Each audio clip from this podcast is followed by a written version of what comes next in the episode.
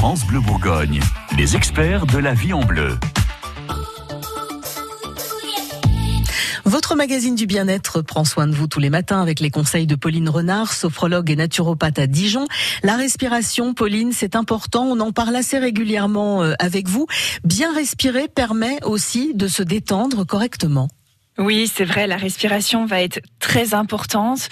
Une bonne respiration, c'est une respiration profonde, complète, euh, la plus basse possible, c'est-à-dire une respiration par le ventre.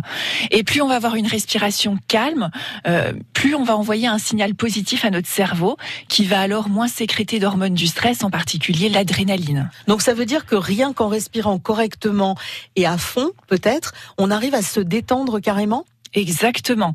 En apaisant sa fréquence respiratoire, on va par conséquent euh, ralentir aussi son rythme cardiaque.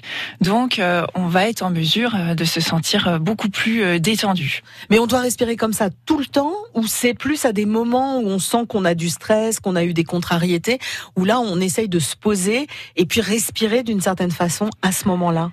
L'idéal serait de respirer calmement le plus souvent possible. Euh, c'est une respiration innée, hein, la respiration ventrale, qu'on a perdue euh, en grandissant en général. Euh, donc l'idéal, c'est de réapprendre à respirer par le ventre le plus souvent possible. Alors au départ, c'est pas toujours évident, donc on peut se mettre euh, des petites alarmes pour penser à faire des pauses respiration. J'aime bien l'idée. penser à respirer. Ben, c'est exactement ça, le petit post-it. Penser à respirer.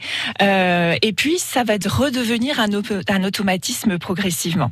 Mais c'est un truc qu'on peut euh, expliquer à la radio, c'est-à-dire on peut essayer là, voir ce que ça donne Bien sûr.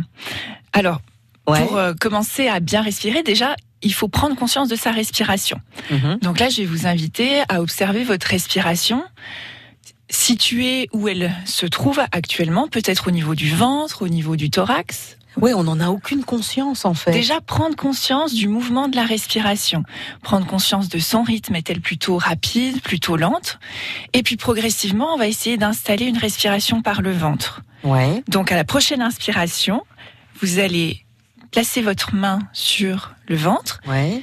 et puis essayer de sentir le ventre qui se gonfle quand vous inspirez l'air. Ah oui, ça marche, ouais. Comme si vous vouliez euh, pousser votre main avec votre souffle et puis à l'expiration, le ventre va se dégonfler. Ah oui, mais finalement, c'est vrai que le coup de la main, c'est génial. Parce que là, on prend vraiment conscience. C'est ça, on prend conscience du rythme de la respiration et du mouvement. Donc quand j'inspire l'air, le ventre se gonfle et quand j'expire, il se dégonfle. On va faire ça combien de fois de suite dans un premier temps? Minimum trois fois de suite.